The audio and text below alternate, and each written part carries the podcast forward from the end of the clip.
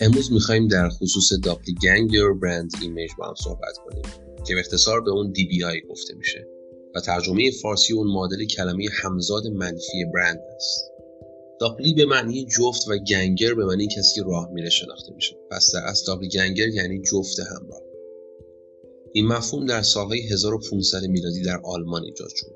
پس در اصل اون یک کلمه آلمانی است.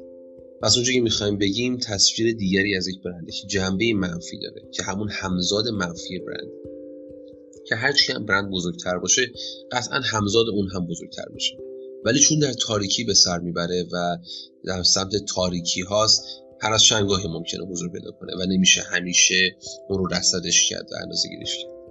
به دلیل طولانی بودن که عبارت داپلگنگر برند ایمیج ما از این به بعد به اختصار اون رو DBI میشونیم.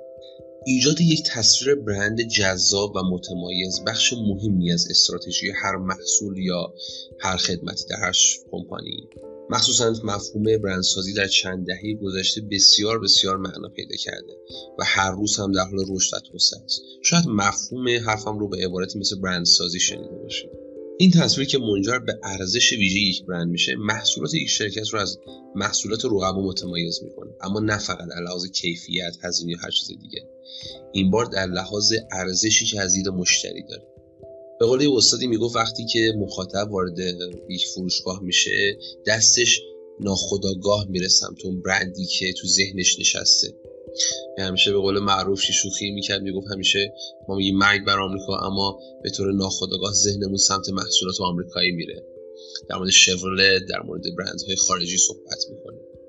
اما از اونجایی که محصولات اندکی دارای تفاوت محسوسی در مشخصه‌های ظاهرشون هستن، اغلب تلاش‌های برندسازها معطوف مشخصه‌های نامحسوسه و تلاش میکنن که برندشون جذابیت‌های احساسی ایجاد کنن.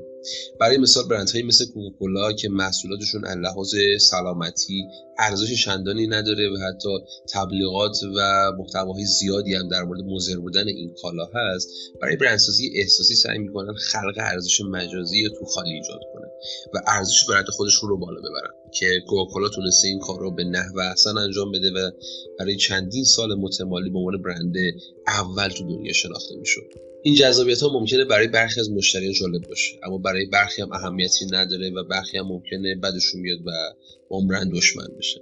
سابقا اگر از برندی بدتون میومد، سعی میکردید از اون اجتناب کنید یا تنفر خودتون رو نهایتاً به آدمای اطرافتون مثل دوستان و خانواده‌تون در میون بذارید. اما امروزه با رشد فضای مجازی و ظهور ابزارهای نوین دیجیتالی مثل اینترنت، شبکه‌های اجتماعی، میتونیم کارهای خیلی بیشتری کنیم. مثلا میتونیم از ابزارهای طراحی دیجیتال استفاده کنیم مثل پاورپوینت، فتوشاپ یا دوربین دیجیتال ارزون قیمتی بخریم یا با دوربین گوشیمون بتونیم از اون محصول، از اون پروداکت، از اون سرویسی که داره اون برند ارائه میکنه یک مستند و یک کانتنت یا محتوای ارزشمند ایجاد کنیم، اون رو آماده کنیم، ویرایشش کنیم و اونجایی که دوست داریم از طریق اینترنت نشرش بدیم. اینترنت یک چاقوی دو لبه است همیشه برای برندها، اینو بارها بهش اشاره کرد و اجازه بدیم اون چیزی که خودمون در مورد اون برند دوست داریم شنیده بشه به گوش همه برسه. این ایده اصلی برند داپلگنگر است یا همون DBI. اگر می‌خوایم مثالی در این حوزه بزنیم میتونیم به برند پپسی اشاره کنیم. پپسی لوگوی جدیدش رو حدود 11 سال پیش یعنی در سال 2009 معرفی کرد. پپسی برای سفارش این لوگو به یک شرکت معروف طراحی المان‌های تبلیغاتی $1,000,000 پول داد تا این لوگوی جدید رو خلق کنه و همونطور که می‌بینید تقریباً مشابه همون برند قبلی بود. برای اینکه یکم ذهنیت داشته باشید و بتونید لحاظ بصری هم مثالایی که میزنیم رو درک کنید، براتون تو توضیحات پادکست یک سری لینک گذاشتم که بتونید از این مثال‌ها بهره برداری کنید. از این لوگوی جدید به شدت انتقاد شد توسط وبلاگ‌های اینترنتی به خاطر هدر دادن پول. حتی فراتر از اون بسیار از هنرمندان گرافیکی نسخه داپلگنگر این لوگو رو ایجاد کردن که یه مرد چاق رو نشون میداد و اعتراض نسبت برند پپسی بر روی برند سلامتی آدم‌ها زیاد شد و یک موجی ایجاد شد از مضرات و آسیب‌هایی که نوشابه‌های گازدار مثل پپسی به سلامت انسان دارد.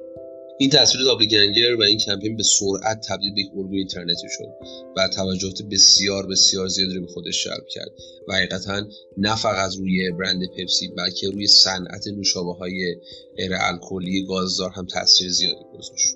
دومین مثالی که میخوام بزنم مربوط به صنعت خودروسازیه. این کمپین به نام FUH2 معروف شد. این کمپین مشهور اینترنتی در سال 2008 به راه افتاد. دقیقاً همون یک سال قبل از ایجاد برند جدید پپسی. در پاسخ بازاریابی هامر SUV توسط شرکت جنرال موتور به خصوص برای محصول هامر H2 در سال 2000 که تعدادی از اونها در ایران به فروش رسیده، جنرال موتور تلاش کرد که این برند رو به عنوان یک چهارچرخ قدرتمند معرفی کنه که از پس هر چالشی برمیاد و از شعار like nothing else استفاده کرد. کمپین FUH2 تصویر داپلگنگر بسیار مؤثر خلق کرد که نه تنها برای برند بلکه برای صاحبان اون هم متمرکز کرد و اونا رو به عنوان آدمایی که به محیط زیست اهمیت نمیدن و به قول معروف یه جوری خودخواهی میرن و این ماشین رو میخرن و استفاده میکنن و به خاطر آلایندگی هایی تولید میکنه باعث ایجاد ضرر به محیط زیست میشه نشون میدن. مثلا مثالی هم بزنیم از صنعت دخانیات و برند معروف کمل که در حال حاضر سیگارهاش هم در بازار ایران هم موجوده و در جهان هم به عنوان یک برند معروف سیگار شناخته میشه. این کمپین جو کیمویی که توسط شرکت ادباسترز خلق شد، این سازمان تصویر داپلگنگر بسیاری داره از برندهایی که اونا رو توهین‌آمیز میدونه. پیشنهاد میکنم حتما یه سر به سایتش بزنید و نمونه کمپیناش رو ببینید. این کمپین به صورت خاص بر علیه برند سیگار کمل بود و کاراکتری به نام جو کمل که در سالهای 1990 بسیار مشهور بود در آمریکا و جهان رو مورد تهدید قرار داد. در این تصویر داپلگنگر شخص باحال و معروف جو کمل چه جایگزین شده بود با شخصیت جو کیمو که مریض و افسرده و تنها شده بود. اندکی پس از این کمپین داپلگنگر مجبور شد تصویر جو کمل رو هم از بازار حذف کنه. برای اینکه بتونیم تصویر درستری از این کمپین ها داشته باشیم مثال‌هایی از اون رو در توضیحات پادکست براتون قرار دادم. بیایید در مورد تعریف عبارت DBI صحبت کنیم. تصویر برند داپلگنگر مجموعه تصاویر و داستان‌های مخرب درباره یک برنده که پخش میشه. در فرهنگ عمومی توسط شبکه‌های نیمه سازمان یافته از فعالان ضد برند، وبلاگ‌نویسان و تاثیرگذاران و حتی مردم عادی. جالبیش اینجاست که بعضی وقتا حتی مشتریان وفادار که به خاطر یک سری زیر پا رفتن قوانین و ارزش‌ها میان و شروع می‌کنن به تولید محتوا ضد برند. این تصاویر معمولا روی برندهای معروف تمرکز دارن که صداقت ندارن و تلاش می‌کنن جذابیت‌های دروغین و احساسی با مخاطب ایجاد کنن یا از طریق فعالیت‌های تبلیغاتیشون با مخاطبین ارتباط رو داشته باشن. بیاین این مفهوم رو عمیق‌تر بررسی کنیم. مسائل جذابی پیرامون DBI وجود داره که در این مبحث می‌خوایم به طور خاص به سه موضوع بپردازیم. اول اینکه چه چیزی به افراد انگیزه میده تا یکی از این تصاویر داپلگنگر رو خلق کنن. قطعاً خلق یک DBI مانند کمپین جوکیمو زمان و انرژی زیادی میبره. بالاخره باید یک سری کمپین درست بشه، یک سری کاراکتر، یک سری تصویر و یک سری رسانه برای لانچ چنین چیزایی.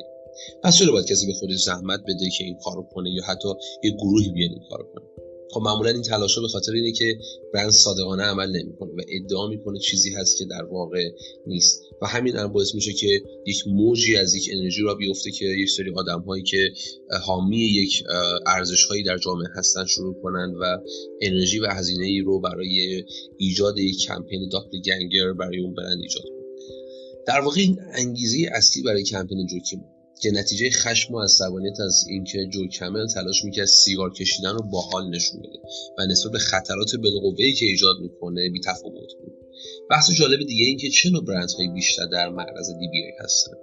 معمولاً اکثر تصاویر داپلگنگر بر علیه برندهای بزرگ معروف شکل می‌گیره.